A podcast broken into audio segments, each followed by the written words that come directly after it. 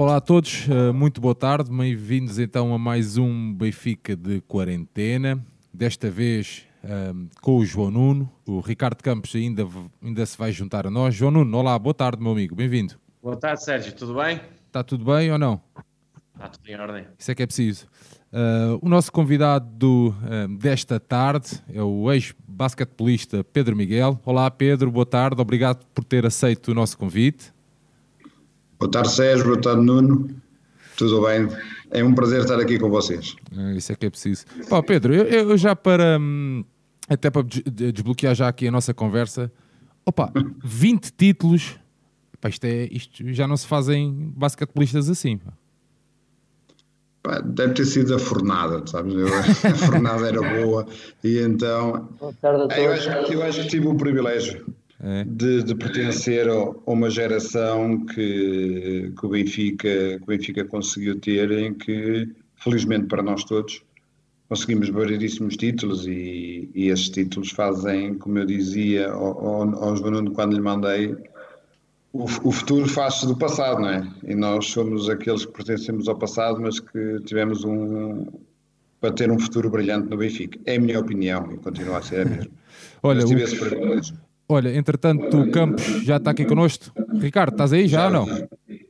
Boa tarde a todos e particularmente ao Pedro Miguel e dizer-lhe que é, é um prazer enorme estar aqui na companhia dele, de alguém que me habituei a admirar durante a minha juventude, eh, na mesma posição que ele. É mesmo um orgulho estar aqui, Pedro. Ah, isso para mim é, é sempre importante ter pessoas que, que a gente mexeu com elas desde que de qualquer das áreas é, é muito bom ouvir isto e é um prazer também estar a falar consigo. Já tinha dado isso aos seus colegas, é igualmente um prazer estar aqui. Um, Olha, só queria ter uma coisa Campos, com vocês, mas eu preferia que me tratassem por tu. Sim, sim, sim. ok, então vamos todos por tu. Todos por tu. Campos, tu querias ser um camisola 10, não? Pá, é Sérgio, eu vou ser sincero, não é muito fácil, não é, para mim não é muito fácil falar do Pedro Miguel, uh, porque foi uma referência mesmo. Uh, aliás, nós já falámos aqui os três, aquela equipa do, do, do, do Benfica há de ficar para sempre na memória e, e eu lembro-me de, de, muitas vezes na FTP2 com o meu pai, que já não está entre nós, uh, assistir àquelas noites épicas. Eu lembro-me de uma coisa que se calhar nenhum de, nem o João nem o Sérgio uh, passaram, mas que é apanhar o comboio na Póvoa, até à estação da, da, Avenida de França, mais ou menos, descer ali, atravessar a Rotunda da Boa Vista, descer a Júlio Diniz até ao Palácio de Cristal, ver o Pedro Miguel e o, e o Carlos Lisboa levarem com cadeiras a fugir para o, para o túnel e depois vi todo contente de comboio outra vez com uma vitória no gol. E são coisas que nunca esqueceremos. Uh, e é isso que eu estou a dizer, tipo, falar do Pedro Miguel é, é opa, não sei, o João vai concordar comigo, Sérgio também, foi um dos melhores bases do basquete europeu naquela, naquela altura. E, é pá, isso. E vocês começam a deixar ficar corado. João Nuno, quem é que era, quem é que era uh, o Pedro Miguel? Pedro Miguel era o maestro do basquetebol português, era aquilo que eu, eu, costumava, que eu costumava dizer quando eu via jogar. Mas a, a minha primeira pergunta para o Pedro é esta: é assim, há um jogador na NBA, e o Campos concorda comigo, de certeza, que era o John Stockton. E nós apelidamos o Pedro Miguel muito com o John Stockton português. Hoje em dia, o melhor Pedro Miguel tinha lugar numa equipa da NBA? Isto é, isto é, isto é, o basquete mudou muito, vamos ser claros. Sim, Eu acho sim. que nós temos todos ter esta capacidade que nós, quando jogamos e no nosso tempo, nós, com toda, com toda a sinceridade, éramos, éramos bons, éramos muito bons. O basquete hoje em dia mudou. O basquete é um basquete diferente, é um basquete mais rápido, um basquete mais físico, que nós eh, não tínhamos esse tipo de basquete. Nós éramos jogadores de, de elite, não tenho dúvidas disso, mas responder a essa pergunta não era fácil hoje em dia. Agora, que eu acho que nós, Benfica, naquela altura, a ter ajudas como as outras equipas tinham, em termos de trazer alguns estrangeiros com mais qualidade, porque o nosso dinheiro não nos permitia. Eu acredito hoje que se calhar a gente, além dos feitos que a gente tinha, que a gente fez, a gente se calhar tínhamos atingido outros patamares que as pessoas se calhar não acreditariam mesmo. Pedro. Eu vou só meter aqui, Pedro, nós vamos. Sim, sim, força, força. Eu vou só pôr aqui uma, uma, uma ligeira nuance que é eu estou completamente de acordo no John Stockton, mas se calhar o nosso John Stockton tinha um bocadinho mais de lançamento. Não sei.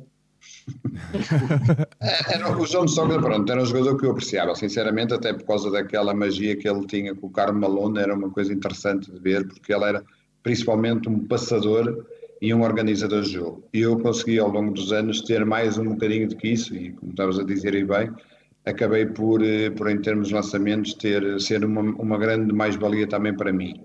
E o John Stockton era, sinceramente, uma, uma referência. Não era a minha maior referência, porque nunca foi.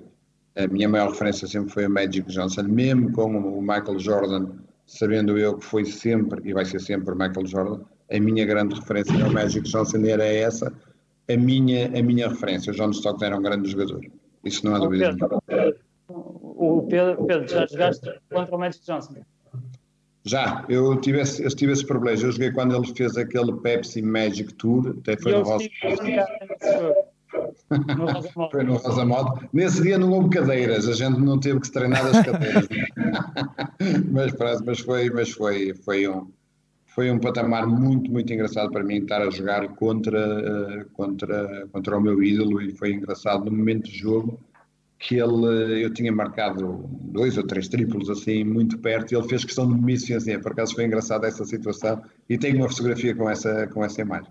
Pedro, como é que como é que você se define ou como é que tu, como é que te defines como como é que te defines como atleta? Não, pronto. Em termos vamos eh, em termos do que éramos, eu acho que consegui com uh, as pessoas diziam muitas vezes que eu era um lento falso e esta era uma verdade. E eu defino-me um jogador com uma capacidade de raciocínio muito rápido em relação ao momento que, que estávamos a, a, ter no jogo. Em termos de, de, liderança, para liderar a equipa que eu joguei durante muitos anos, eu posso vos dizer que não foi nada fácil.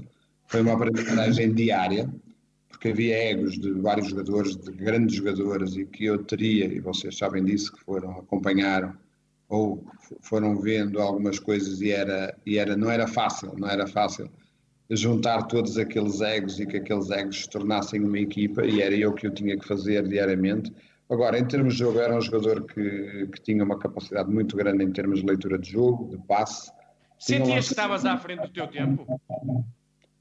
Eu acho que nós todos estávamos à frente do nosso tempo, com toda a sinceridade, quer os estrangeiros, que na altura para nós não eram estrangeiros, que eram nossos companheiros angolanos, o Mike não era estrangeiro, nós estávamos um bocadinho todos à frente do nosso tempo. E por isso é que se calhar nós tivemos aquele êxito que tivemos, porque as outras equipas estavam muito à frente do nosso tempo, que a gente jogava. Acho que isso é uma boa, uma boa, uma boa análise em relação à, à situação.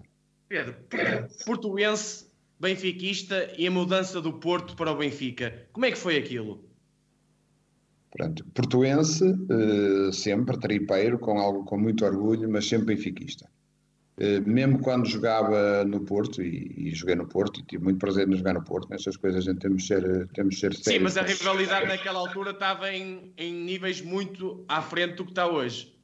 Estava num nível completamente. Eu não sei se vocês se recordam, eu saio do, do Porto para o Benfica o ano a seguir em que o Dito e o Riáguas vão para o Porto. Exato. Por isso, a minha mudança para Lisboa não quer dizer que tenha sido uma, uma, uma resposta do Benfica para o, para o Porto em relação a esta mudança, mas não foi fácil. Posso dizer que não foi fácil, foi um ato de coragem. Se calhar na altura pensado, mas não tão, tão pensado, porque era uma vontade muito grande de, de ir jogar para o Benfica, mas foi, foi arriscado tive bastantes problemas, tive, tive situações complicadas, mas que foram sempre ultrapassadas em relação à, à, minha mudança, porque eu queria muito jogar para o Benfica. Campos. Pedro, vou fazer-te aqui uma pergunta que é. Ah, quer dizer, tenho várias, mas olha, Pedro Miguel, Carlos Lisboa, José Carlos Guimarães, Mike Pollan e Jean-Jacques são o melhor 5 do basquete português de sempre, até agora? Eu, eu tenho a certeza disso eu não tenho dúvidas disso, que foi o melhor 5 que o basquete português teve num conjunto de jogadores, que eram nós cinco, todos diferentes, e que conseguimos criar uma equipa, na minha perspectiva, invencível. Naquela altura.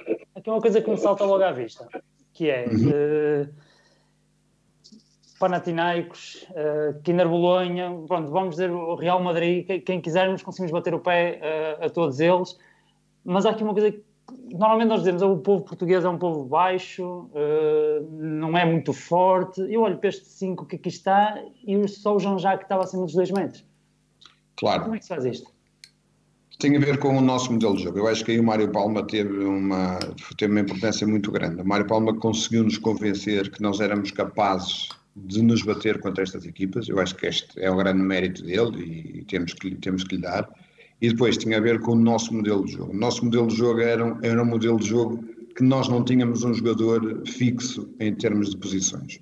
Nós, se vocês se lembram muito bem, nós tínhamos uh, algumas jogadas, mas acabávamos por jogar quase quatro abertos e um posto alto para nós termos espaço para nos movimentarmos, porque para nós era muito difícil jogar perto do sexto. O único jogador que tinha essa capacidade era o Jean Jacques anteriormente e o Zé Carlos, porque o Zé Carlos Guimarães na altura, mesmo baixo, o Zé Carlos deve ter um em 97, 96, para aí, era um jogador muito forte em termos de físicos e conseguia um fazer alguns, exatamente, e conseguia fazer alguns movimentos e nós tínhamos esse nós tínhamos esses movimentos para aproveitar esses momentos, mas a maior parte do jogo nós conseguimos porque era um jogo muito aberto, era um jogo, era um jogo com espaço para que a gente conseguisse movimentar, porque os outros jogadores eram muito mais altos e muito mais fortes que nós, isso não há dúvida nenhuma. E a gente com isso conseguíamos ter uma capacidade grande em termos defensivos, porque a gente não éramos tão grandes, mas tínhamos uma capacidade defensiva muito boa, éramos muito bons defensivamente, e depois jogávamos muito em contra-ataque. Nós tínhamos momentos em que o contra-ataque era fundamental, se não houvesse contra-ataque. Então aí nós tínhamos que cansar aquela rapaziada para a gente termos oportunidades para lançar, senão não era fácil. Pedro, os, o, o, o, basquete, o basquete em si era, era muito, muito diferente do que, é, do que é hoje, jogava-se melhor do que se joga agora. O que é que o Pedro acha? O basquete, o basquete mudou, e mudou radicalmente quando mudaram dos 30 para os 24 segundos. O jogo teve que se tornar um jogo muito mais rápido, tem que haver uma capacidade técnica maior. Hoje em dia os jogadores são maiores, são mais fortes, não quer dizer que sejam melhores. Eu, eu, eu, não, eu, eu tenho abertura total para dizer aquilo que penso em relação ao, ao que o basquete, na minha opinião, era e o que está hoje. Até porque eu segui, eh, segui muitos anos de formação, principalmente no Benfica, porque os meus dois filhos jogaram no Benfica durante muitos anos, e eu segui. Eu acho que o jogo ao retirarem tempo ao jogo, tornaram o jogo muito, muito, é muito, muito computador. Eu acho que os miúdos hoje em dia não têm uma grande capacidade de decisão, não têm uma capacidade grande de, autonomia para decidirem. E acho que isto está a fazer mal ao basquete português. Nós continuamos a ser mais baixos do que os outros, já não somos mas continuamos. Não continuamos a ser tão pesados. E aquela autonomia que a gente tinha em termos de decisão, em termos de de não seguirmos à risca as linhas, acabava por ser muito benéfico para nós. E nós criamos muito isso. Tínhamos o Carlos, que em termos de linhas, um jogador excepcional que foi, tínhamos o Jean Jacques, que era um jogador que jogava dentro, jogava fora, mas em termos não éramos muito autónomos, nós não éramos muito computadores a jogar. E o basquete português não era isto. E hoje em dia eu, eu vejo os miúdos a jogar e vi muitos anos os miúdos a jogar e os treinadores, na minha opinião, e pai, e que não me levem a mal botar, é porque é a minha opinião, eu acho que os treinadores limitam muito os jogadores. Oh Pedro, e ao limitar muitos jogadores em termos, em termos de rasgos individuais, cada vez há menos. Pedro, tu como base, número 10, esse jogador cerebral como eras e, e, líder como já falaste, tu fazias dos outros, sentias que fazias dos teus colegas melhores jogadores? Eu tenho, eu tenho a clara noção de que eu ajudei os meus colegas a serem melhores jogadores. Isso, isso eu sei, até porque tinha, e eles respeitavam, as lideranças impostas nunca são aceitas. E aquela, a minha liderança foi uma, uma liderança aceita porque as pessoas sabiam que a minha liderança era para o bem comum de todos. E isto acabou por beneficiar todos os jogadores, quer os Ajax, quer os Acaros, quer o próprio Steve Rocha, que nós não falámos nele, e foi muito importante na equipa do Benfica, jogadores que passaram e que tiveram, foram presentes. Leiria também. O Arthur Leiria, o José Silvestre, houveram muitos jogadores que foram importantes em vários momentos e em, vários, em, vários, em várias etapas. Agora, que com a minha liderança eu consegui que estes jogadores tivessem a capacidade de se respeitarem uns aos outros e terem os momentos que todos queriam ter, porque era normal, e eu consegui que todos tivessem esse momento e que eu também tivesse os meus momentos. sentias mesmo a extensão do Mário Palma, certo? Completamente. Eu acho que isso é uma verdade. O Mário e eu tínhamos ali uma ligação chegávamos a um ponto de não, nós não precisávamos de falar. Bastávamos olhar e a gente sabia o que é que tínhamos para fazer. E eu mesmo dentro do campo havia momentos em que eu sabia que eu tinha que pôr a bola nos Jean-Jacques. Eu não precisava que ninguém dissesse. O Jean-Jacques tinha que, tinha que estar sempre dentro do jogo. O Zé Carlos tinha que estar no jogo. O Carlos tinha os momentos dele. O Mike era o jogador, em termos ofensivos, que menos as pessoas reparavam, mas era o mais importante noutras áreas. Oh Pedro, uh, aqui uma pergunta pegando no, no, no, que o João também disse, que é, uh, tu, se não estou em erro, a tua última época no Porto foi com, foi, foste treinado pelo Mário Palma. Mário Palma, correto. Ok. Correto. Uh, e depois, se não me falha a memória, tu também vens para o Benfica com o time Chia. Corretamente, é isso, eu venho para o time, exatamente. Mas também foste treinado pelo Jorge Araújo. Eu fui treinado também pelo Jorge Araújo. Quando vou para o, Porto, e, por Alberto Alves, exatamente. Eu vou para o Porto com o Jorge Araújo. Eu, que eu vou para o Porto e, começo a fazer as minhas épocas com o Jorge, depois, acabou, depois passa o Babo um ano, depois passou o Mário Palma e depois regresso, depois vem para o Benfica. O Mário Palma foi o melhor o Mário Palma tinha coisas muito boas eh, em termos de capacidade de liderança, de uma liderança diferente. Ele vinha de um país que era um líder nato e teve que mudar muito essa capacidade, porque o Mário Palma foi durante muitos anos treinador em Angola e, e, os países são diferentes, as pessoas são diferentes. E ele, quando esteve no Porto comigo e quando veio para Lisboa, mudou radicalmente, porque ele sabia perfeitamente que tinha que mudar, porque estávamos a falar de equipas diferentes, estamos a falar de, de equipas que já ganhavam e que tinham capacidade alguns jogadores, e o Porto éramos uma quantidade de jogadores que éramos relativamente novos. Uh, agora, o time Chia tinha coisas fantásticas. O time Chia era, em termos.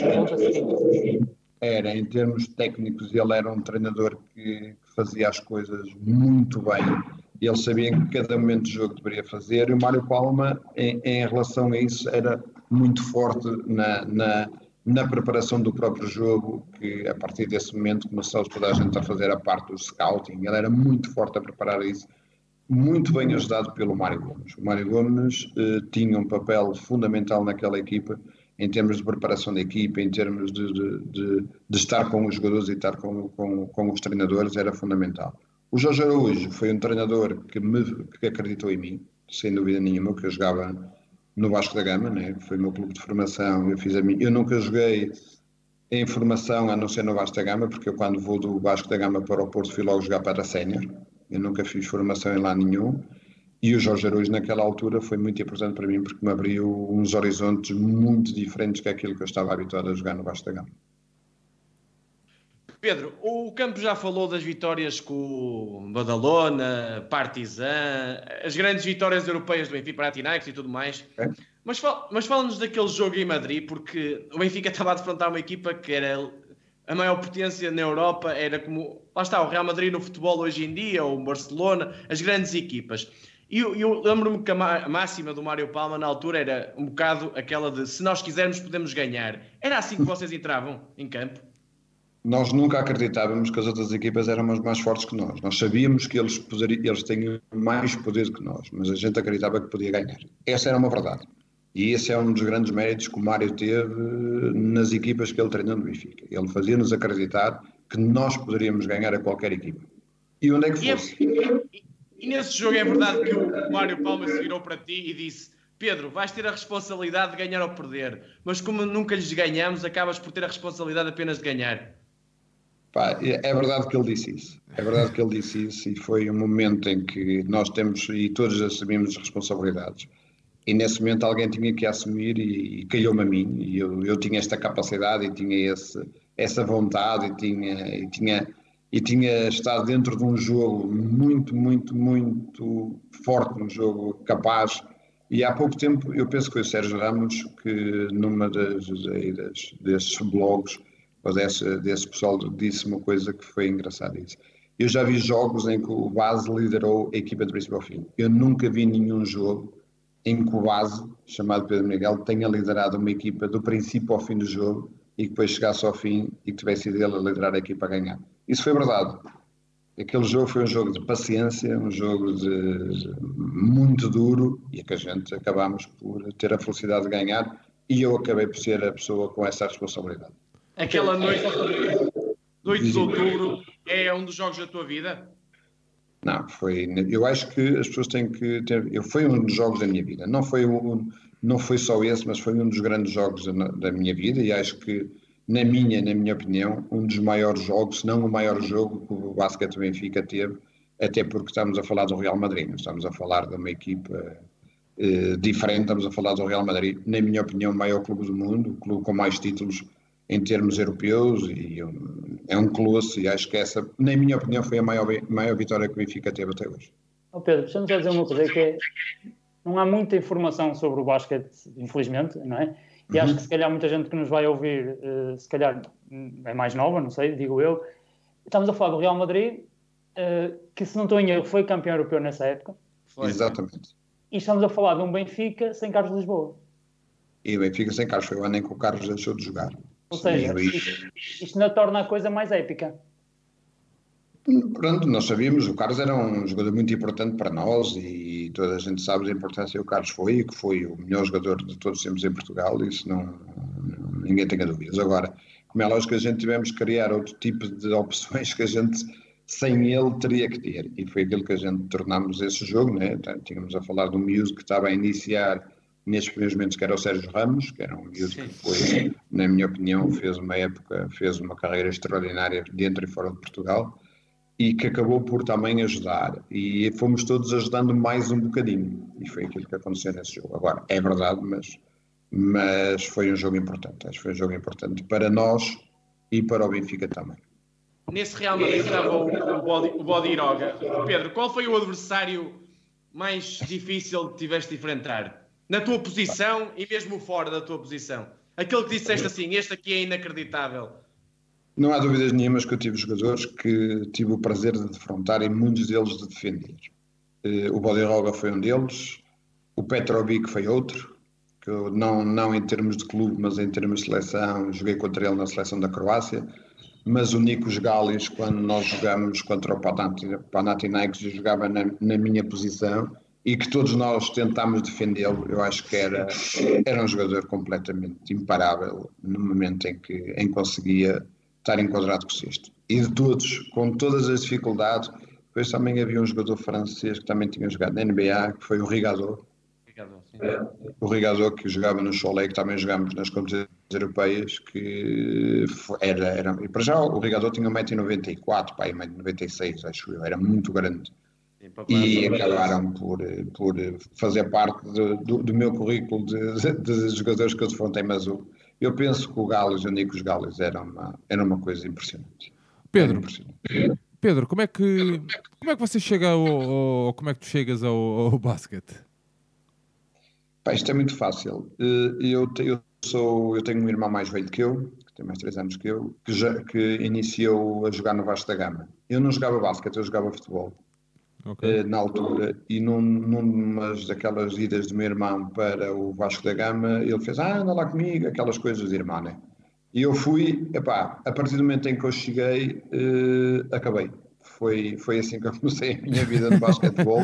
foi o meu irmão mais, mais velho que me, que me levou para o Vasco da Gama, e na altura estava lá um, um senhor que era treinador e que acabou por ter uma grande influência na, na minha carreira, que foi o Armando foi o Armandinho, era o treinador na altura dos minis, que na altura era mini A, mini B, não havia sub-6, sub-18, sub-10, não era esse tipo de, de escalão e que, epá, prendeu-me completamente à modalidade e a partir do dia em que eu fui, nunca mais joguei outra modalidade, só a brincar a não ser basquete. Mas já tinhas... Assim mas já tinhas, já perdias tempo a ver basquete e não sei o quê? Nunca, não, não, zero. Ah, Quando okay. digo zero, era zero mesmo. Eu era completamente como a maior parte dos miúdos, né? fanático por jogar a bola e, uh, e, havia muita gente que até dizia que eu tinha muito jeito para jogar futebol, e um tio meu, pá, não, e queria-me levar. E na, a partir desse momento, apaixonei-me completamente pelo jogo, pelo basquete, pela, pelo próprio clube, porque o Basta Gama é um clube com um clube diferente. Não é melhor nem é pior, mas é um clube diferente. É um clube de bairro, um clube pequeno, é um clube com uma grande dimensão em termos de pessoas que aproveito a vossa oportunidade para cá há relativamente pouco tempo o Vasco da Gama fez 100 anos. Uhum. É o clube, é o clube de, que, eu, que eu trago sempre comigo, eu sou benfiquista, sou corpo e alma e sou vascaíno não tenho dúvidas disso. E há pouco tempo, fez 100 anos, eu não tive hipótese de estar presente, mas, mas quero deixar ficar aqui que o presidente do clube fez o favor, que é meu amigo pessoal e que, e que jogou comigo, ler uma mensagem perante toda a gente, todo o aniversário que eu lhe enviei, porque estava fora, estava em Angola, e muito me orgulhou de, de, de pertencer à família Basquinho. Oh Pedro, eu vou pegar por aí, se me permitem, porque para quem jogou como eu e como o João, cá em cima, conhece bem o Vasco da Gama. Vasco da Gama. Exatamente. E eu, tipo, eu defrontei, eu joguei Vasco há 10 anos e devo ter jogado pelo menos duas vezes por época com o Vasco da Gama. Por isso claro. sei bem a fibra de que são feitos. Não é? E, e, e, como é que funciona naquele clube. Não é nada não é verdade, daquela verdade, malta da Pova de Varzim, portanto, é isso? é isso. E, e aquilo que, que eu te queria perguntar é o seguinte: tu és formado no Vasco da Gama, no uhum. mítico Parque das Camélias, acho eu ainda na altura, não é? Exatamente. Que, porque é mítico. Estamos a falar de um campo ao ar livre, uh, com, com piso em cimento, não é? Uh, que eu ainda conheci. Uh, e depois, tu passas para o Porto, tens treinadores como o Jorge Araújo, como o, o Babo, de repente vens para o Benfica com o time X e vens, se não estou em erro, para suceder a Henrique Vieira. Não, se calhar não tão linearmente, mas, mas desta forma. Depois estás 11, 11 anos no Benfica, se não, se não estou em erro, são muitos uhum. campeonatos, são taças de Portugal, são taças da Liga, são super taças. És capitão da seleção, na qual estás 10 anos, 105 jogos. Quer dizer, eu acho que as pessoas não devem ter noção do que é que estamos aqui a falar. A maior parte das pessoas que, há, que nos vão ouvir não devem ter noção. Mas até a questão do Henrique Vieira, de, de tudo, quer dizer, quão mítico é isto? do Parque das Camélias à, à, Euroliga, por exemplo. Agora não é a Euroliga que chama, não é? Mas, mas era, mas era como se fosse. Era a Liga dos Campeões. era a Liga dos Campeões. Quer dizer. Isto, é um isto, isto não é fácil, isto, é, isto não é fácil, é assim, eu ao iniciar a minha carreira no Vasta Gama e foi, eu, eu vou aproveitar essa parte do Henrique, porque se calhar isto, eh, poucas pessoas assim o sabem, ou se calhar até eu próprio não, nunca o disse, eu vim para o Benfica, ou na altura em que eu vim para o Benfica, era, foi numa altura que o Henrique ainda jogava, ainda continua a jogar. Eu joguei com o Henrique ainda, ainda há dois anos, acho eu. Uh, dois anos com o Henrique, e posso dizer que, como era lógico, eu jogava a base, era a posição do Henrique, e o Henrique foi a pessoa que melhor me recebeu no Benfica. Estamos a falar de alguém que sabia que iríamos lutar pela uma posição, isto era, é a lei da vida, né? isto é, faz parte disto o Henrique Vieira com, com, com tudo, com toda a estrela que tem em cima dele, mas conseguiu ser a pessoa que mais me apoiou quando eu cheguei ao, Benfica. Foi a pessoa que mais me apoiou, foi a pessoa que mais vezes eu estive, mais vezes me convidou para a casa dele, mais vezes esteve presente e era o jogador em que eu queria lhe roubar lugar. Isto vemos a dimensão da pessoa que ele é, que era, que é e continua a ser, porque nós às vezes a, aí a falar, nós falamos sempre do Henrique, não é o Henrique, é o capitão. Exato. E o Henrique é o capitão. E eu quero que isto. Acho que nunca falei sobre isto e acho que era importante falar, porque o Henrique teve uma, teve uma maneira de estar para comigo quando eu cheguei a Lisboa, era um miúdo. Quando cá cheguei, de me dizer: eh, pá, és bem-vindo, estamos cá, vamos lutar por aquilo que é importante para o clube e aquilo que tiver que acontecer acontece e aconteceu, aconteceu porque também tive, o Henrique teve a infelicidade de partir um dedo e acabou por estar algum tempo de fora e isso, isso acabou por me, também dar algum tipo de vantagem, mas mesmo assim continuou a ser um senhor e continuou a, a ter a mesma capacidade e a mesma maneira de estar de me receber. Em relação à tua pergunta, sem fugir dela, que é do baixo da gama para para os pavilhões da, da, da Taça dos Campeões Europeus, isto é um percurso que nós, que nós temos que ter em termos de formação. Eu acho que a minha formação no Vasta Gama permitiu-me que eu fosse crescendo e que tivesse esta capacidade. Depois, com os treinadores que eu fui tendo de uma exigência, epá, eu não vou estar atroz, porque havia, havia, havia treinadores, para já estes treinadores, quer o Jorge,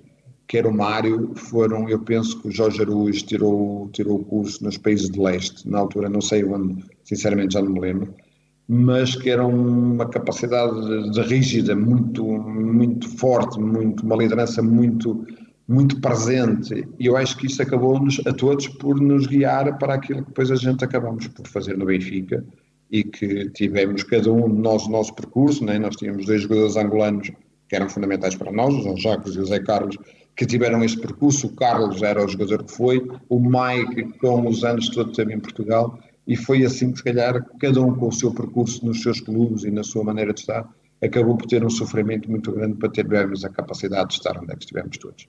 Não sei se fui, fui claro em relação à resposta, se não foi. Sim, sim, sim. sim. Pedro, o Pavilhão da Luz ganhava jogos naquela altura? O Pavilhão da Luz dava-nos uma capacidade muito grande de jogar em casa. Isso não havia dúvidas. A gente de vez em quando falava no arregaça, que no arregaça ninguém passa, e era um bocadinho verdade. O Pavilhão da Luz, para já, as pessoas, nós conseguimos que as pessoas que estavam a ver o jogo fizessem parte dele sempre neste caso os sócios do Benfica, e eu posso dizer que se calhar sócios de outros clubes fossem ver os jogos do Benfica e faziam parte do jogo. E eu acho que isto era importante para nós. Nós sentíamos que o pavilhão do Benfica estava sempre com a gente. A gente nunca jogou sempre bem, como é lógico, tivemos jogos maus, tivemos, tivemos derrotas, mas o pavilhão do Benfica, os sócios do Benfica nunca nos deixaram cair. Nunca. Porquê que achas que hoje em dia já não acontece isso? Porque o Benfica tem ganho, não ganhou os últimos dois anos, mas para trás tinha, tinha, sido o clube mais hegemónico em Portugal. E continua com os pavilhões praticamente vazios, tirando finais e jogos mais importantes. Porquê que achas que isso aconteceu? Porque na tua altura tu ias a um Jogueira, ias a um Movarense, ias a qualquer eh, campo de Portugal, então, a pavilhão de Portugal e havia eh, pavilhões cheios. Porquê que agora não, não acontece isso? Eu acho que o basquete perdeu um bocadinho a sua, a sua preponderância em relação a, em Portugal. Nós, eu acho que nós éramos sempre e fomos durante muitos anos a segunda modalidade do país e hoje em dia não sei se seremos. E acho que isto tem a ver um bocadinho também com as próprias referências que nós tínhamos, vocês eh, em Aveiro e no Porto ou em Coimbra, sabiam perfeitamente os nomes, os nomes dos jogadores que jogavam, quer no Benfica, quer no Sporting, quer no Porto, porque a maior parte eram jogadores portugueses e estas referências traziam as pessoas ao pavilhão. Sim. Isto pode ser uma, uma, algo que possa trazer mais gente ou não. O pavilhão do Benfica, eu acho que fazia, isto fazia sentido. Havia referências portuguesas, é que as pessoas tivessem a capacidade de saber quem estava a jogar. Não quer dizer que não houvesse referências portuguesas depois de nós termos acabado de jogar, e houveram. O Sérgio, agora o Betinho, o Diogo Carreira, o Carlos Andrade, havia muitos jogadores, mas estamos a falar se calhar de um ou dois. Nós, na altura, a não ser porque eram jogadores, porque eu não considero, por exemplo, o Jean Jacques e o José Carlos eram, eram tão portugueses como nós éramos, eram jogadores estrangeiros. O Mike estava a jogar há 10 anos em Portugal, Sim. o Steve era, era praticamente português, o Carlos era, foi o que foi. E eu acho que isto, as pessoas também mexiam com elas, e em termos de, de capacidade técnica, tática de jogo, eu penso que nós levámos muita gente porque nós jogávamos bem, as pessoas sentiam-se bem a ver-nos a jogar. Tem a ver Pedro, também com isso. Oh Pedro, desculpa, o tema das referências é uma coisa que, que, que, me, que me interessa porque eu estou de acordo com isso, mas eu queria devolver a pergunta que é, uhum. essas referências não deviam estar ao serviço do basquete português? Exato. Hoje em dia? Eu acho, eu, eu, eu, há um tempo atrás fiz um, também uma, um podcast aqui com o, com o Miguel Barroca e que, e falamos também sobre isto e eu vou dizer isto. Eu acho que eu posso estar enganado, não quero estar a, a, tomar isto como uma certeza, mas eu acho que nós, Portugal, somos, calhar, no basquete, os únicos países do mundo que não temos as referências que foram referências do basquete com algum tipo de cargos para que o basquete continue a ter esse tipo de, de pessoas.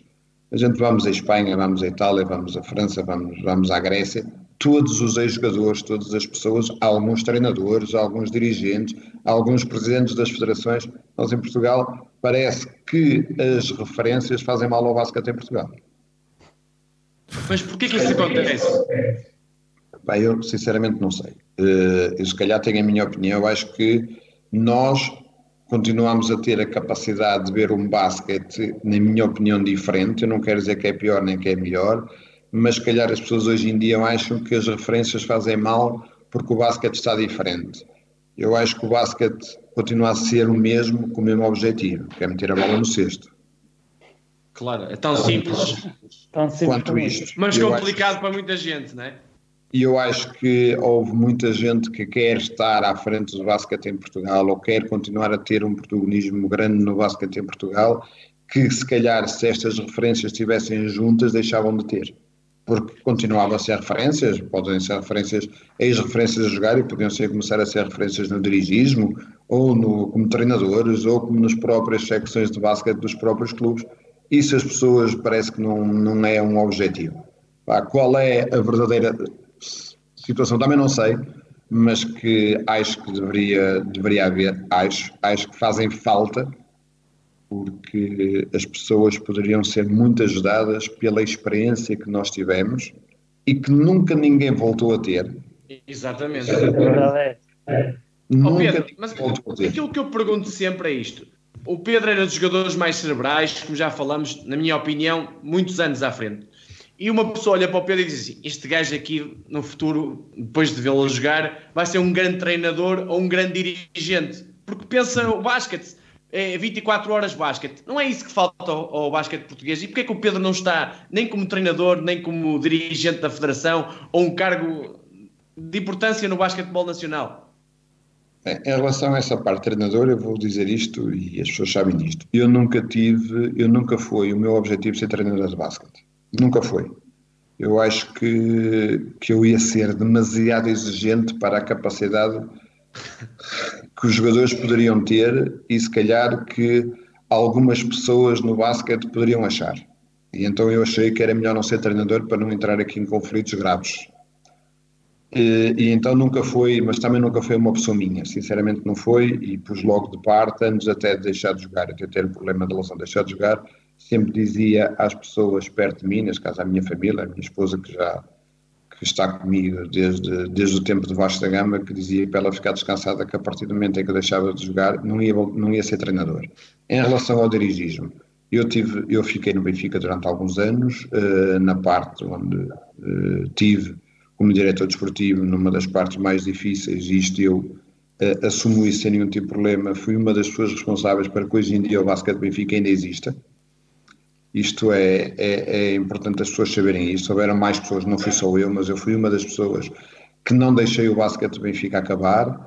Depois, com circunstâncias diferentes, acabei por, por sair e, e me afastar completamente, quer da parte do Benfica, que era, que era o clube que, que eu gostaria de estar.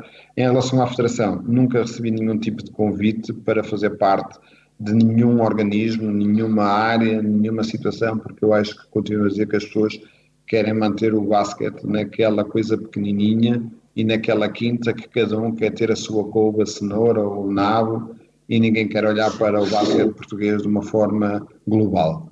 Acho que cada um quer ver a sua árvore, ninguém consegue ver a floresta e por isso é que o basquete em Portugal, na minha opinião, poderia estar muito mais à frente e não está. Pedro, Pedro posso...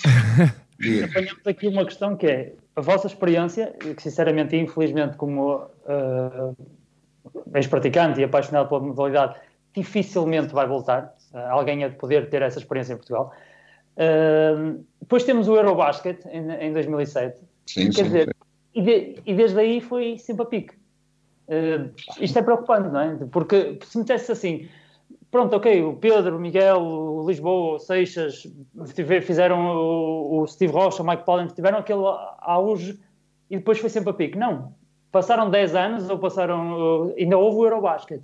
Tínhamos o João Santos lá fora, tínhamos o Sérgio Ramos, tínhamos o Betinho, uh, claro. tínhamos o Filipe da Silva, tínhamos, tínhamos, e neste momento, não sei, talvez agora apareça, estão a aparecer uns miúdos, talvez o basquete se possa reinventar, mas não vai fazer nada sozinho sem aquilo que tu disseste e bem, quer dizer, as pessoas eh, na Federação, eu vou voltar ao mesmo tema e o João e o Sérgio que me perdoem, mas eu nem sequer consegui abrir o site da Federação no meu telemóvel e ler um texto completo. Pá, eu acho que isto diz tudo. Pois, eu acho, eu acho que sim. Eu acho que, eu acho que o basquete em Portugal tem que ser liderado por, pelas pessoas que têm essa capacidade, sejam elas treinadores, jogadores, ex-jogadores, ex-dirigentes. Agora, eu acho que o basquete português, português tem que ser falado e, e a gente parece que tem medo de dizer que o basquete em Portugal está mal. Andamos sempre a dizer que o basquete não, e agora, e, e, isto e aquilo, mas o basquete de Portugal está mal, a formação está má, não se formam bons jogadores, alguns jogadores começam agora a aparecer, ainda bem, mas eu, é, são fornadas, são meia dúzia de jogadores, ou dois, três jogadores, não temos uma consistência em termos de formação que nos permita que estes jogadores tenham completa. É fundamental os jogadores terem concorrência sempre, para todos os dias serem melhores, para treinarem sempre melhor, porque a gente ter meia dúzia de jogadores que acabam por ser melhores que os outros, isto não nos leva a que o basquete seja melhor ou que daqui a 5, 10 ou 15 anos seja melhor. O problema todo é que nós não deix nós deixamos de pensar no basquete há muitos anos atrás. Continuamos a pensar, e eu volto, volto a referir continuamos a pensar nas nossas quintas e nos nossos, e, e nos nossos pousos e, nos, e aquilo que a gente tem, ok, eu se não fizer isto continuo aqui, mas as pessoas têm que ter a capacidade de dizer assim, não, eu não quero mais isto. Eu quero que o basquete em Portugal seja, eu não vou pedir que seja como Espanha, mas há países da nossa dimensão e mais pequenos que tiveram um, um trajeto e que começaram a fazer formação e que tiveram pessoas capazes. E nós temos pessoas capazes. Agora, deixem as pessoas capazes de estar no basquete. Agora, nós tentamos afastar algumas pessoas capazes, ou com, ou com a experiência, ou com a capacidade, ou com não queremos perder o nosso, o nosso pouso para o basquete em Portugal continuar assim. E nós temos que ser claros, hoje em dia o basquete há uns anos para cá, em termos financeiros a Federação passou por uh, situações complicadas, já, já no meu tempo, e a gente conseguia fazer os feitos que a gente conseguia, mas hoje em dia não é assim, a Federação tem algum tipo de receitas que se calhar deveria fazer muito mais que aquilo que está a fazer. Pedro, uh, posso. Uh, se, ficou com alguma mágoa quando saiu do Benfica? Não. Guarda alguma mágoa? Não, não, não. Há coisas que nós na vida não podemos. Eu, eu, eu sei do Benfica por, pelas razões que, já, que as pessoas sabem. Não guardei mágoa nenhuma do Benfica. Não, não foi uma situação fácil para mim. Uh, na altura, até porque tinha lutado muito para que o Benfica não acabasse e depois sabia e tinha a noção clara com a entrada do Luís Felipe, o Benfica iria ter. Eu tive esta noção. As pessoas podem me dizer agora que eu estou a dizer. Eu tive a noção desde a entrada do Luís Felipe com o Benfica ia crescer muito, ia, ter, ia estar muito sustentável em relação às coisas, porque neste momento é um clube apetecível para todos, seja para, para as partes, para os dirigentes profissionais, para os diretores esportivos, para quem for, porque é um clube muito estável, nos permite fazer muitas coisas, estar uh, sempre à frente nas coisas e, e, eu infelizmente não consegui isso. Mas em termos de mágoa, acho que não, acho que. Quando sentiste uma, uma homenagem a sério a essa geração? Epá, eu, eu ainda não percebi porque é que ainda não houve. eu ainda não percebi porque é que ainda não houve, porque eu acho que com, com, toda, com todo respeito, tem toda a gente, há muita gente que merecia, ou alguns jogadores que mereciam uma homenagem a séria no Benfica. Eh, com todas as mais-valias, com, todas as, com todas as capacidades, porque acho que esta equipa não vai voltar a ver igual.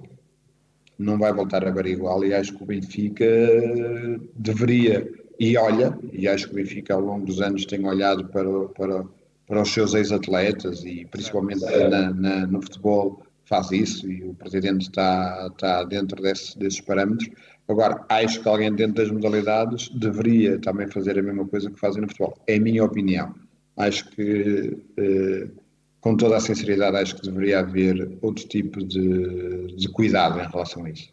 Pedro, só uma, aqui uma questão. Tu, aproveitando uma coisa que tu disseste, que foi, eh, eu, eu, na minha opinião, perdeu-se um grande treinador de basquetebol, mas pronto, essa é a minha opinião. Tu disseste que se calhar eras demasiado exigente, mas não é isso, não achas que é isso que falta aos treinadores e até aos jogadores para termos um basquetebol melhor e entrando aqui no basquetebol de formação, que na minha opinião hoje em dia é muito fraca? Eu acho que tu tens toda a razão. Eu acho que falta uh, treinadores capazes de ter essa exigência. Porque a gente não pode exigir que treinadores que sejam uh, rapazes uh, com muita vontade sejam treinadores de formação. Isso não chega. E a gente somos todos pessoas do desporto e do basquete e, e amantes deste desporto. Os melhores treinadores da NBA, os melhores treinadores nos Estados Unidos não treinam na NBA. Hum. Treinam, nas, treinam nas universidades. E a gente aqui em Portugal, eh, a nossa formação é feita por, eh, se calhar, por treinadores ou professores, professores de educação física que têm a área do basquete, mas que vão ao fim do dia para treinar uma hora e meia de alguma coisa que pedem para eles fazerem. E se calhar os grandes treinadores ou os bons treinadores deveriam estar na formação. É a minha opinião. Eu, eu, posso, eu nunca quis ser treinador, nunca quis ser, mas vou dizer uma coisa. Eu, se um dia fosse treinador de basquete, eu queria ser unicamente treinador de formação e não nunca treinador de séniores. Mas não achas que os jogadores também falta-lhes essa exigência? Ou seja, no sentido em que estão demasiado confortáveis. Eu vejo hoje em dia poucos miúdos a quererem fazer mil lançamentos por dia, a, a aproveitarem poucos tempos. Eu, eu sentia isso e senti isso do Benfica, que durante a hora do almoço podiam miúdos ir lá fazer 100, 200, 300 lançamentos para melhorar e não faziam. Mesmo os, os próprios séniores hoje em dia, há um bocado essa... Estão acomodados, parece que estão demasiado confortáveis. O que é que se passa? Em relação aos miúdos, eu acho que há aqui uma exigência muito grande uh, das pessoas que vivem à volta, de, à volta da, da, educação que todos os miúdos têm que ter. E a gente começa por, pelos pais. Os pais não veem isto, se calhar, como uma, uma parte importante na vida dos meninos, se calhar veem isto como uma parte importante de um ATL desportivo, que eles vão uma hora e meia lá para não estar em casa.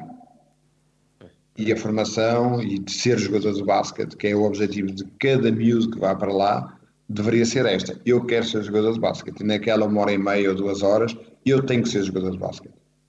E os miúdos, se calhar, não têm essa, essa capacidade, porque se calhar os pais também não lhe exigem isto. Se calhar, quando, ah, vais ali e tal, estás ali um bocadinho e vais para casa, porque a seguir tu tens que estudar, porque hoje em dia nós temos que ter, todos, temos que pensar nisto.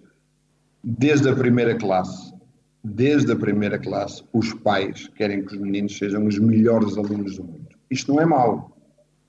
Agora, a exigência que eles têm perante os miúdos, chegas a uma altura em que os, os miúdos chegam a momentos, como seja no basquete ou no futebol, que vêm um escape para, terem, para estarem fora daquilo, em termos de concentração, em termos de empenho defensivo, em termos de, de ouvir aquilo que estão para se dizer. Isto não é fácil. A exigência uh, tem que ser grande, como é lógico, em termos de estudos. Eu tenho dois filhos que jogaram basquete, ainda jogam basquete, e que também em casa era essa exigência, mas nós sempre fomos ali um bocadinho, deixamos, até se calhar pelo meu passado, deixamos ali aquele bocadinho sempre um bocadinho diferente para que eles crescessem de uma forma diferente. Acho que em dia, hoje em dia os pais, não, acho eu, não é muito importante eles jogarem basquete ou futebol. Eles têm ali uma, ai, faz bem à saúde, vai jogar. E para irem para ali, têm que ter uma capacidade diferente, é a minha opinião. Eles têm que ir para lá e dizer assim: não, eu quero ser jogador de basquete durante uma hora e meia, duas horas, ou uma, neste caso é só uma hora e meia, pois os clubes têm este, este problema dos horários. Se eu quero e vou estar concentrado em termos físicos, em termos técnicos, vou chegar ao fim e todos os dias tem que ser melhor. E os miúdos hoje em dia não têm essa capacidade. Vamos ser claros, não têm. Pedro, uh, o, Há bocado falávamos do 5 ideal uh, e o Pedro também concordou. Com estas condições que o Benfica dá hoje, uh, uhum. onde é que poderia chegar esta equipa? eu acho que eu vou responder de uma forma diferente. Eu acho que a nossa capacidade mental, técnica e tática e de sofrimento levava-nos, se calhar, a Benfica neste momento jogar na Euroliga.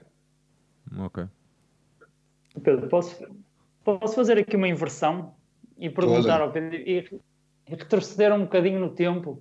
Uhum. Se, se, não, se posso estar enganado, mas é o dia 27 de outubro de 1994. Uhum. Só para, porque acho que também temos um bocado a obrigação de fazer este enquadramento, porque acho que às vezes, se calhar os mais novos, não têm meio noção do que é que, quem foi o Pedro Miguel e, quem, e como é que era a equipa do Benfica nessa altura. Então, 27 de outubro de 1994 foi um CSKA Benfica uhum. da Taça dos Campeões. Pedro, lembras-te lembras uh, o, que é que, o, que é que, o que é que sobressaiu neste jogo, em termos estatísticos? Pá, sinceramente, não, não, tenho, não tenho essa noção. Não, não tenho essa, então não, eu vou, não vou Foram 17, mas não foi pontos. então.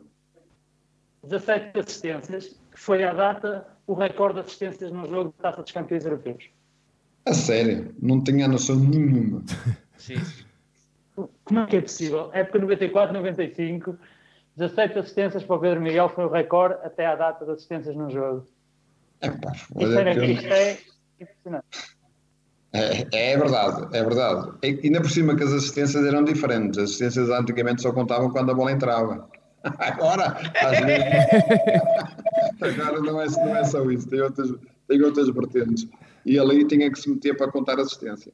Não tinha noção nenhuma, não fazia, mas foi, foi um grande jogo. Nós, esse jogo nós ganhamos em casa por 18 eh, ou 19 pontos, acho eu, foi assim uma quantidade de pontos ao CSKA e depois também sofremos a maior derrota da Liga dos Campeões em Moscou.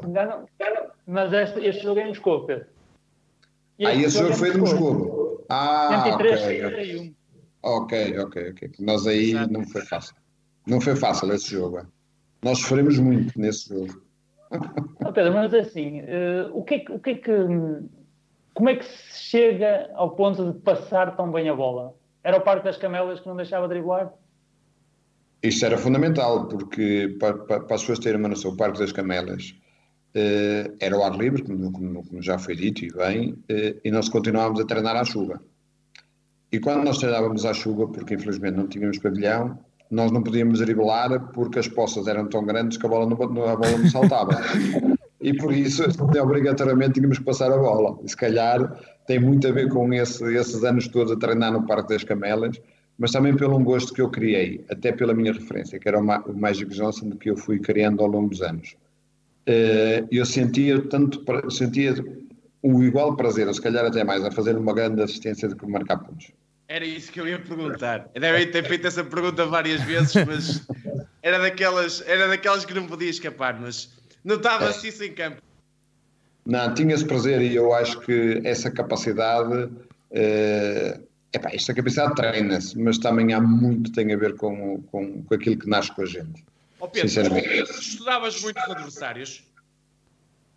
Nós, nós no Benfica, nós tínhamos essa, na altura já o Mário Gomes e o Mário Palma, tínhamos um scouting muito apurado em relação àquilo. E eu perdi algum tempo para perceber o que é que era os pontos mais fortes dos nossos adversários. Eu perdi, perdi algum tempo, já tinha esta, essa capacidade de, de olhar para as estatísticas que eram dadas e, epá, com, todo, com todo o mérito, o Mário Gomes fazia um trabalho, ele fazia as estatísticas dos jogos todos à mão, das outras equipas à mão e dava-nos relatórios impecáveis escritos à mão.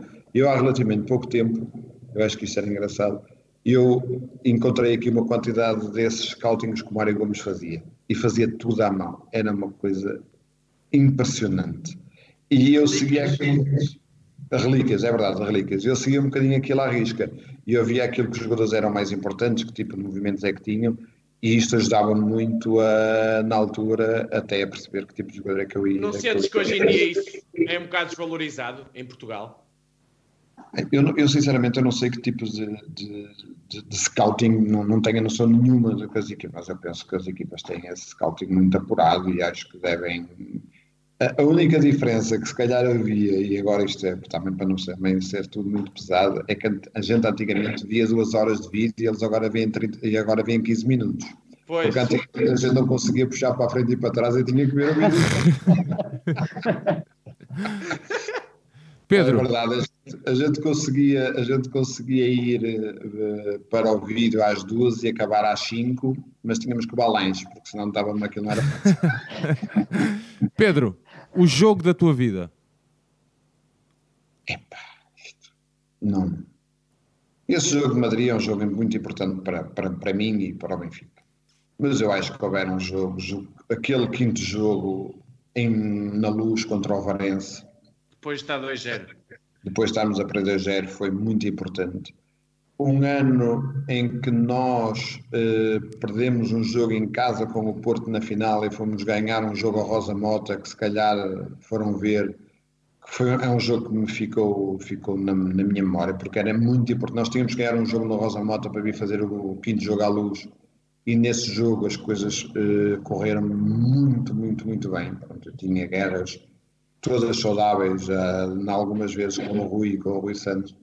E, e, as coisas, e as coisas nesse jogo foi, foi um jogo que para mim me, me encheu muito porque eu consegui levar a equipa e nesse, não tenho dúvidas nenhumas consegui levar a equipa às costas para virmos para a luz e acabámos Olha, também. Foi, foi esse das cadeiras, era esse que estava lá. Já não me lembro que era miúdo.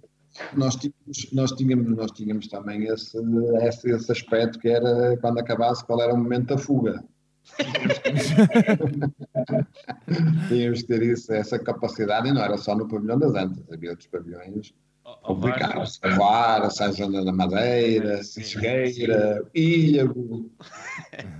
é, é verdade, não era só o pavilhão, não podemos também estar, mas uh, o pavilhão das Antas era um pavilhão, era, não era fácil. Rosa Mota, né, na altura. Oh Pedro, vou, vou recuar aqui. Uh, hum. Tu deixaste chegar aos 31, se não estou em erro. Exato. Uh, com uma lesão. Achas que uhum. podias ter dado ainda muito mais ao basquete? Eras, eras, eras capaz de jogar até que, que, é, que, que idade ou o que é que estava nos teus planos? Era, isso estava nos meus planos. Eu não ia ser um jogador que, me ia, que, que ia demorar muito mais tempo. Eu penso que 3, 4 anos no máximo, porque eu queria sair com, com todas minha, as minhas capacidades. Tinha essa noção clara na minha cabeça que eu não me ia arrastar pelos pavilhões. Não era esse o meu objetivo. Mas se nada me tivesse acontecido 3, 4 anos, eu penso que conseguiria ainda jogar ao meu nível, é lógico, já com outro tipo de capacidades, mas que iria jogar. Agora nunca me iria arrastar no momento em que eu percebesse que não, já não estava a ser aquilo que eu era, deixava de jogar automaticamente. Pedro, em relação ao basquete. Um minuto só para acender a luz, que eu acho que isto está a ficar aqui escuro. Sim, sim, Pode sim. ser? Força, força, força, força. É um Isto é. Meninos, estamos ali 5 para as 7. Já está melhor assim. Está sim, senhor, Pedro. Pedro, e como é que tu vês o basquetebol nacional agora com a entrada do Sporting, com teoricamente quatro candidatos ao título? O Oliveirense está um bocado mais fraco este ano, mas como é que tu vês agora o basquetebol nacional? Eu acho, eu acho que é importante o Sporting ter entrado no basquete nacional, até porque vem dar aqui uma, um novo ar fresco a, com uma nova equipa e neste momento até com, com toda a capacidade que está à frente do campeonato. Agora, eu acho que em termos de basquete, o basquete, na minha opinião, não é um basquete tão atraente como me atraente como poderia ser. Não.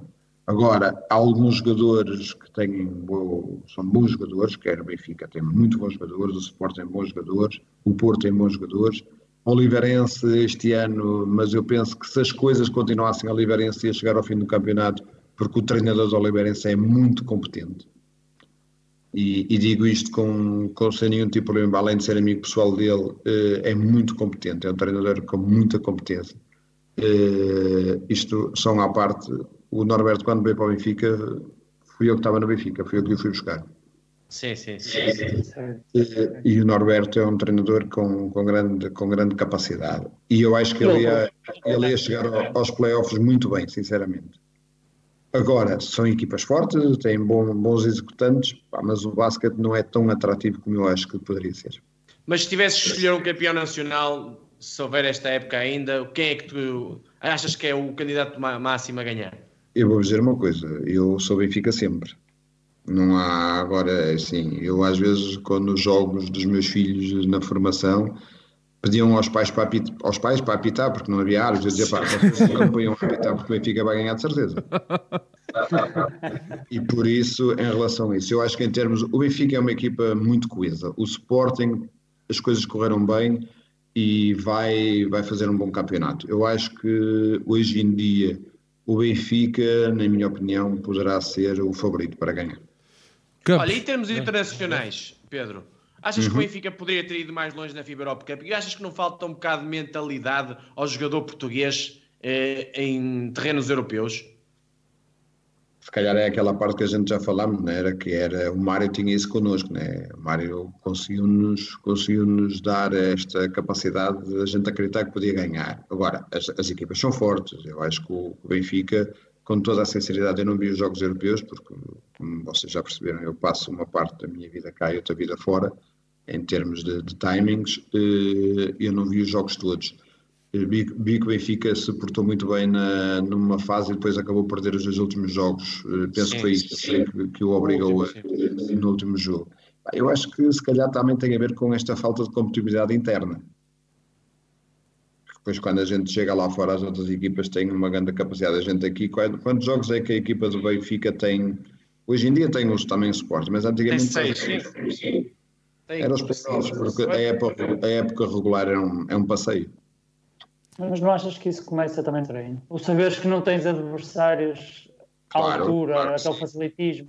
Eu tinha um treinador que me dizia: uh, os jogos são os reflexos dos treinos, os treinos são os reflexos dos jogos. Eu, isso não tenho dúvida nenhuma disso. Não, não tenho, estou completamente de acordo. Toda, todas as equipas jogam como treinam.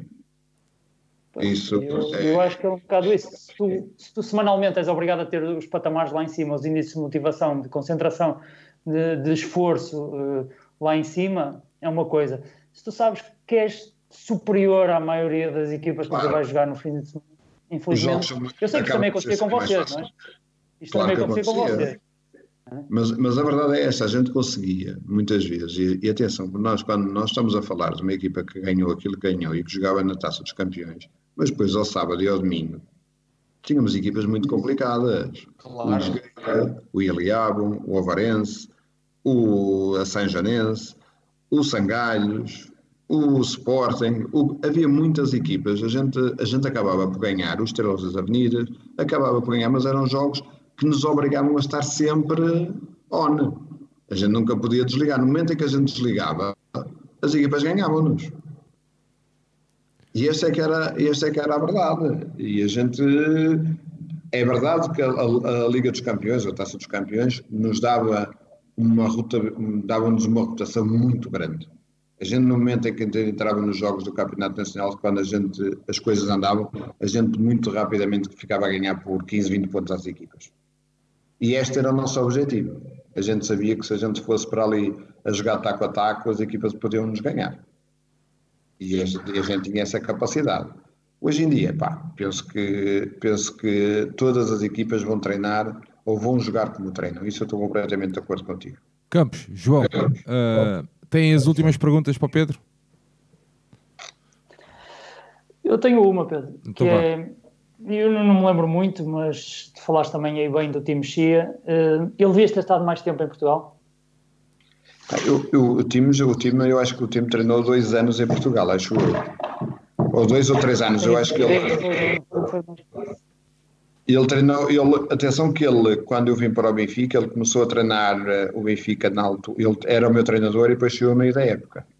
Ele saiu em dezembro, dezembro, janeiro, foi assim uma coisa, que só tive meia dúzia de meses com ele. Agora o time era um treinador que veio trazer alguma, veio trazer algo diferente ao basquete em Portugal. Se calhar se ficasse cá mais tempo, mais algumas coisas poderia trazer, não tenho dúvidas. Ou outros treinadores. Não percebi, desculpa. Para a falta, desculpa, para a falta esses inputs de, de, culturas ou de mentalidades onde o basquete é, é desporto rei, ou, ou, pelo menos tem uma, uma, uma expressão diferente do basquete português, fará falta essa, essas mentalidades ao basquete português, esses inputs? Eu acho, eu acho que faz, eu acho que nós temos ter, nós deveríamos ter essa capacidade de ter este tipo de treinadores que pudessem trazer coisas diferentes ao basquete em Portugal, não é? como o Moncho, o treinador do Porto, trouxe quando, quando, quando, assumiu, quando assumiu o Porto e como o Timo Chia também trouxe quando assumiu o Benfica e outros treinadores que passaram por aqui. Um treinador que se calhar as pessoas não, não se lembram e depois acabou por ser selecionado o Valentim Melichu, que foi importante também a trazer coisas diferentes. Um treinador que treinou uma equipa pequena, mas que, que era, era um treinador com muita capacidade. João Nuno. Foi ele o selecionador do Eurobasket, António. Exatamente, sim, sim, foi sim, ele foi o Eurobasket 2000, exatamente. Pedro, relativamente aos, aos, jovens da formação e mesmo no escalão sénior, não achas que o jogador português liga pouco a aspectos técnicos e mais ao, aos afundanços? É um bocado a geração NBA hoje em dia, por darem demasiados jogos e esses aspectos técnicos depois na altura, quando tu não és, és menos forte, eh, forte fisicamente, fazem a diferença? Eu acho que isso faz toda a diferença para os jogadores serem melhores ou serem piores. Eu acho que a geração NBA, a NBA é um jogo espetacular e acho que toda, todos nós, amantes do basquete, devemos ver, mas também devíamos ver muito, muito, muito universidade, neste caso o college, porque aí sim, aí o que é importante tem a ver com o coletivo, tem a ver com a parte técnica, tem a ver com a parte tática, quer defensiva, quer ofensiva. E acho que hoje em dia as pessoas olham, NBA, se a gente formos ver, o que é que é muito importante na NBA? Na NBA, a NBA é os playoffs. Porque durante a época regular, a época regular é, uma, é um passeio, são, são jogos muito mais para o espetáculo do que o jogo jogado. E esta é uma verdade. Depois, sim, nos playoffs é sério, as equipas eh, têm essa capacidade. Agora, durante a época regular, acho que é, é, é são, é muito mais o, o show para a televisão e para as pessoas que vão ver do que ao próprio, a, própria parte tática e técnica do jogo. Eu gosto muito mais de ver alguns jogos, ou a maior parte da Euroliga. da Euroliga. Da Euroliga. Sem dúvida. Estamos de acordo. Meninos, hum, estamos aqui no final do nosso tempo. Hum, quem quer começar com as despedidas? João? Pedro, eh, é só para te agra- agradecer esta, esta horinha muito boa de, de basquete. Acho que foi um tratado de basquetebol para quem, para quem gosta da modalidade e quem quer evoluir na modalidade.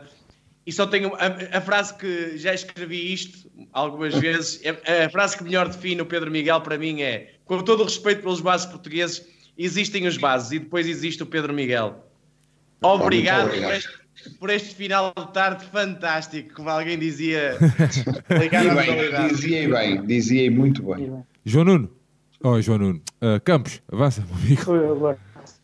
Pedro, mais uma vez, olha, agradecer-te eh, primeiro aquelas épocas douradas e o fazer-me também gostar de basquetebol, porque de facto foi graças a ti e às pessoas que principalmente faziam parte da tua equipa, a ti se calhar um bocado especial, porque a minha posição era a mesma que a tua. Eh, e agradecer-te este, este momento, porque sinceramente, e agradecer também a- ao convite que me foi feito, porque isto é um privilégio que eu tenho neste momento, de, de poder estar aqui a falar contigo. Uh, e dizer-te que, sinceramente, o João definiu isto como tratado e eu não escolheria uma, uma palavra melhor. Uh, Vou-te ser sincero, acho que fazes mesmo muita falta ao basquete português, fazes muita falta ao Benfica e eu espero que rapidamente alguém se aperceba disso, uh, porque eu, eu- o basquete é a minha paixão e, e falo muito de basquete com muita gente com, e com o João também, mas dificilmente encontrei uma conversa de basquete como esta que, que encontrei aqui. Eh, E por isso, sinceramente, eu espero bem que ainda vás a tempo de dar um contributo grande ao, ao basquete português e, e, pá, e obrigado por este momento que foi fantástico, como o João, como o João disse, está bem? Só te queria fazer uma pergunta. Se Todas. houvesse agora ali um, um, dois, um dois contra um sobre, o- sobre o Carlos Lisboa ou sobre o João Jacques, ainda eras capaz da bola, se a bola vier fora, de, de estar à espera dela para marcar três? É como andar de bicicleta, pá. A gente nunca esquece. Pedro, Um queres, grande abraço e obrigado. Nada. que- queres aproveitar para te despedir então da malta? Quero. Para já quero vos agradecer aos três por me por terem lembrado que para haver, haver futuro ao, ao passado e que as pessoas que passaram por, eh, pelo Benfica ou por os outros clubes todos onde eu, onde eu passei, Vasco da Gama, Porto, Benfica e Seleção Nacional, fazem parte da, da história do basquete, da, da história do basquete em, em Portugal. Isto era o primeiro ponto que eh, eu acho que esta é a segunda conversa que eu tenho, porque isto estamos a, estamos a conversar, é a segunda conversa que eu tenho desde que deixei de jogar basquete em 2000. Estamos em 2020. Pô, Por isso, acho que as pessoas têm uma memória muito curta e eu agradeço-vos aos três por me terem, por terem lembrado e por me terem feito este convite para estar aqui a conversar com vocês. Quero deixar um agradecimento a todos o que, as pessoas que podem nos estar a ouvir ou que nos irão ouvir. Eh, acho que era importante o basquete em Portugal mudar para que nós todos estejamos satisfeitos daquilo que a gente num dia ainda poderá vir a fazer.